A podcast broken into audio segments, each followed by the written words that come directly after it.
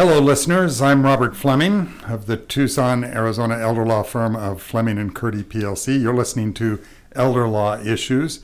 I'm here with my partner, both in practice and in podcasting, Elizabeth Noble Rawlings Friman. I almost said in crime, but of course we uh, we try to avoid criminal activity, We're also partners in wine drinking.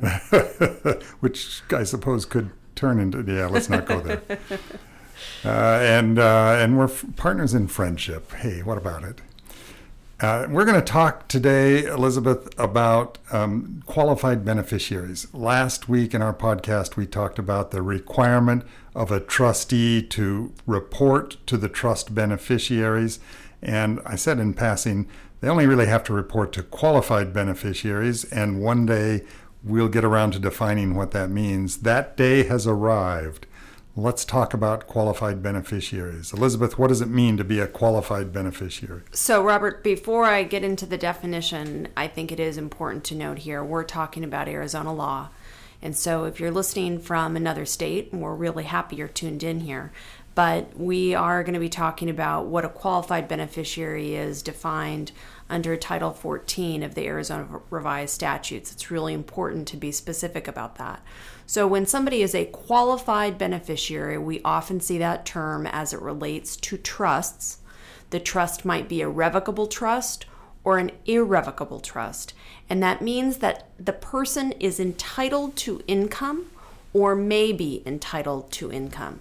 What that means is, is that the beneficiary may be currently receiving distributions of income from the trust or could be receiving distributions of income from the trust. So it's actually quite a technical thing, Robert. And so, if somebody is named in a trust document, this trust is for the benefit of my son, Benny, and his kids, Mabel, Arthur, and I'll forget these names pretty quickly, of course. Uh, and they're all of their kids, even though they're all named, they might not be qualified beneficiaries unless they're people who could receive income uh, or principal. They could they could be entitled to receive principal. There's one more level of qualified beneficiaries, and those are the people who might be entitled or permitted to receive income or principal after that. And this is uh, sort of a, a paraphrasing after the happening of one event. So, in other words, this is a trust for my son Benny and all of his issue. Benny is clearly a qualified beneficiary because the trust terms say he can receive income and principal.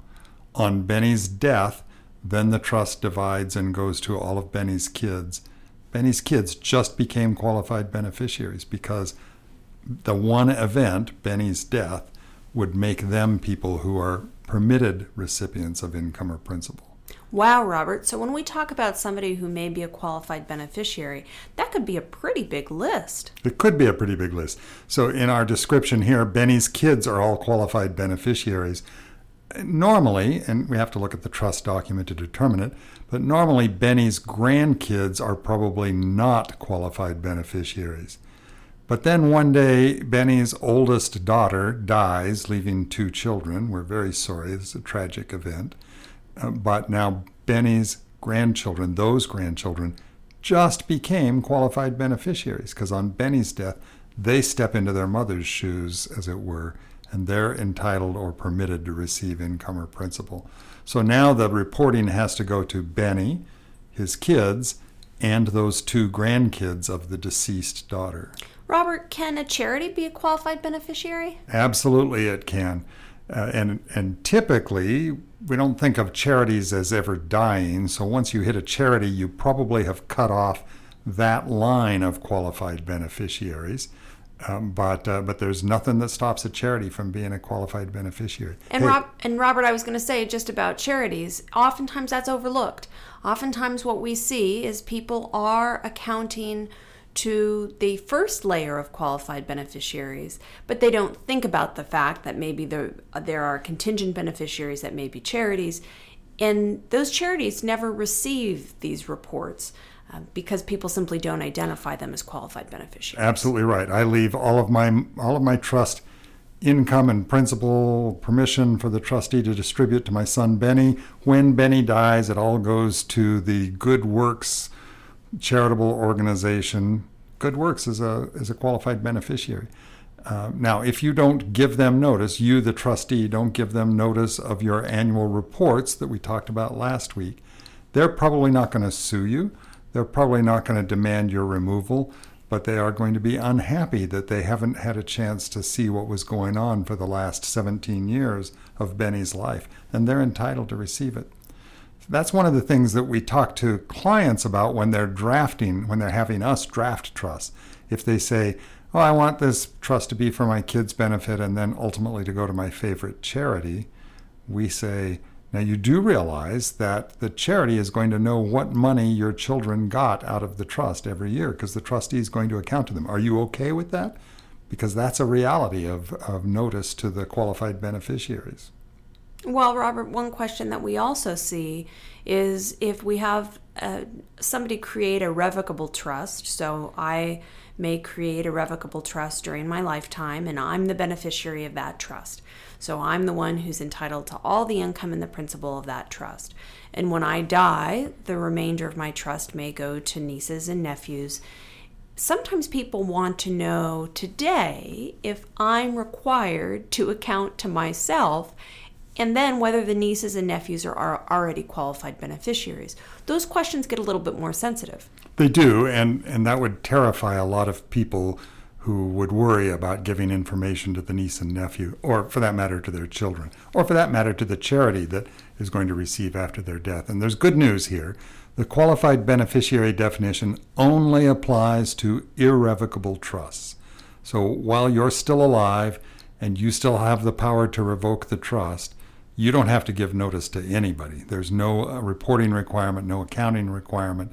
If your daughter takes over as trustee because you have lost it, still no duty to report to remainder beneficiaries. Even though you've lost the ability to revoke the trust, it's still, as a legal matter, a revocable trust, and therefore the qualified beneficiary definition doesn't kick in. I need to be very clear this is Arizona law, and that answer would be different in a number of other states because the Uniform Trust Code provision cuts the other way, and some states have adopted the Uniform Trust Code provision uh, rather than Arizona's version of it. So, Robert, in the case where we talked a little bit about what happens if I become incapacitated, I am still, though, entitled to information about my trust, even though I may no longer be the trustee. Is that right? Absolutely. Your daughter, who has taken over, does have a duty to report to you and and to give you enough information to protect your interests. Now, ordinarily, when she takes over, there are going to be two things true. One is you're not going to be able to understand the reportings because that's why she took over. You have become incapacitated. And the second thing that is almost always true is she and her brother will suddenly stop getting along as well as they have gotten along all during all during their, their younger lives clients are, as you know, Elizabeth, they are forever telling us, I don't need to worry about that. My kids get along just fine. That is not always what we see after the incapacity, and Lord knows, after the death of the parents. Well, Robert, I think that each family has their own particular concerns. We see many common concerns, and when it comes to figuring out who may be a qualified beneficiary and how all of this reporting works, I can't underscore enough how important it is to speak to an attorney who knows trust law. Go in, sit down, have a consultation. It's a great thing to understand in advance what is required regarding these reports, but even more so, who are the qualified beneficiaries upon your death. I think that's one of the things that, as you said, when we meet with people about doing an estate plan, we try and make sure that they're well aware of who will be a qualified beneficiary upon their death and therefore entitled to information about the trust. It just can't be underscored enough that this is not something that anybody who hasn't practiced law or understands the law in Arizona could just naturally get. It's it's a little bit more complicated than how it may look on the surface. We lawyers dabble in language and uh, this is a good illustration. A lot of extra importance is assigned to ordinary words like qualified. Enough about qualified beneficiaries for today. Feel free to come see us if you if you want to talk about your estate plan and the effect of your trust planning on uh, on these reporting requirements. In the meantime, I'm Robert Fleming. I've been chatting with Elizabeth Noble Rawlings Friman. We are two of the partners at Fleming and Curti PLC, a Tucson, Arizona elder law firm, and we do this once a week. We uh, we really enjoy putting out our podcast information. We hope it's helpful. We hope you will join us again next time. We'll talk at you then.